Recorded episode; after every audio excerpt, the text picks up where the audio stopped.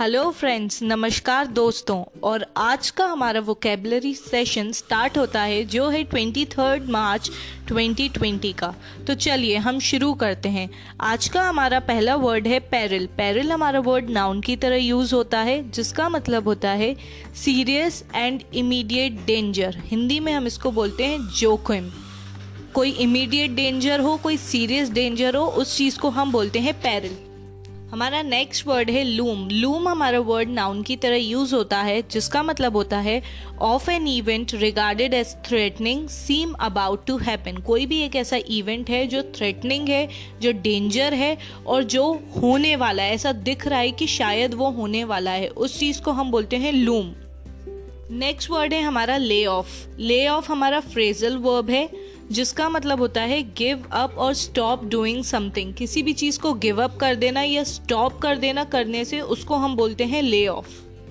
Next हमारा word है stranded stranded हमारा वर्ड एडजेक्टिव की तरह यूज़ होता है। स्ट्रैंड वैसे तो एक वर्ब होता होती है बट जब हम उसके अंदर ईडी थर्ड फॉर्म में उसको कन्वर्ट कर लेते हैं स्ट्रैंडेड लगा देते हैं ईडी लगा देते हैं, तब वो एडजेक्टिव की तरह काम करती है। जिसका मतलब होता है left without the means to move from somewhere Hindi में ऐसे बोलेंगे, फंसा हुआ। जैसे अभी कोरोना वायरस के चलते हर शहर में लॉकडाउन हो गया है तो वहाँ पे जो लोग फंसे हुए हैं, वो लोग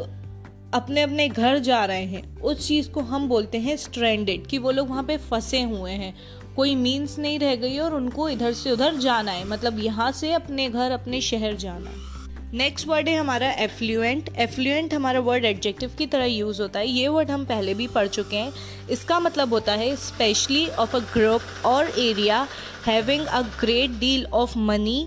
wealthy, Hindi में हम उसको बोलते हैं धनी, जिसके पास बहुत सारा पैसा हो, बहुत सारा एरिया हो, जो वेल्दी हो, जो धनी हो, उसको हम बोलते हैं एफ्लुएंट।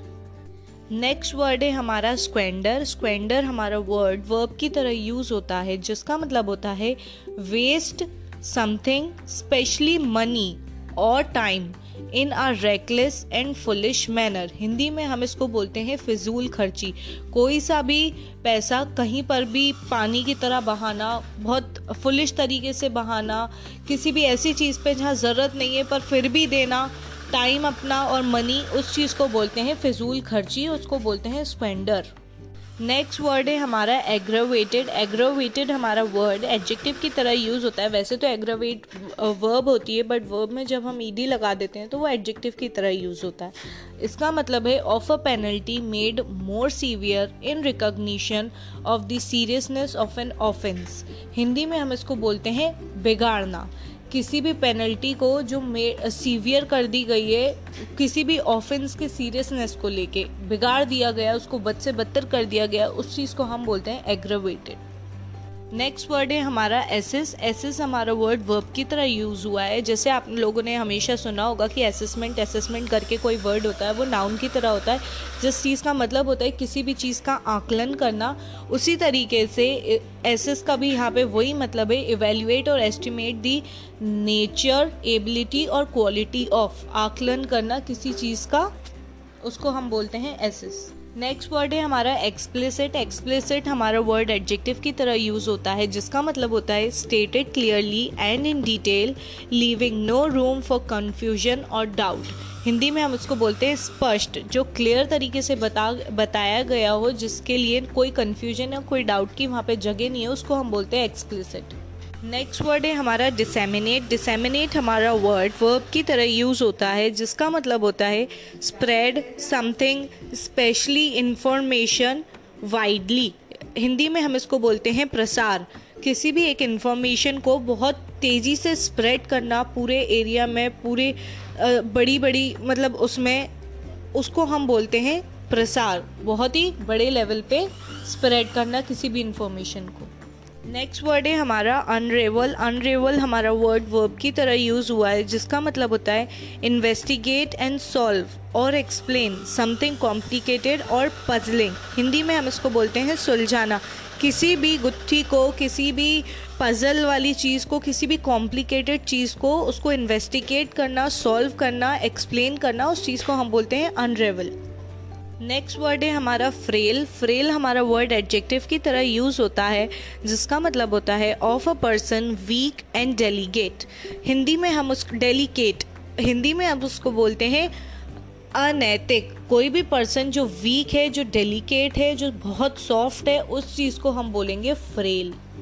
नेक्स्ट वर्ड है हमारा टर्न अराउंड टर्न अराउंड हमारा वर्ड नाउन की तरह यूज़ होता है, जिसका मतलब होता है एन एब्रप्ट और अनएक्सपेक्टेड चेंज कोई भी एक ऐसा चेंज जो अनएक्सपेक्टेड हो especially one that result in a more favourable situation change होने के बाद सिचुएशंस बिल्कुल फेवरेबल होती हैं, अच्छी हो जाती हैं. उस चीज़ को हम बोलते हैं टर्न अराउंड नेक्स्ट हमारा वर्ड है ब्लिप ब्लिप हमारा वर्ड नाउन की तरह यूज़ होता है, जिसका मतलब होता है an unexpected minor and typically temporary deviation from a general trend कोई भी एक ऐसा जनरल ट्रेंड है जो चल रहा है माइनर या अनएक्सपेक्टेड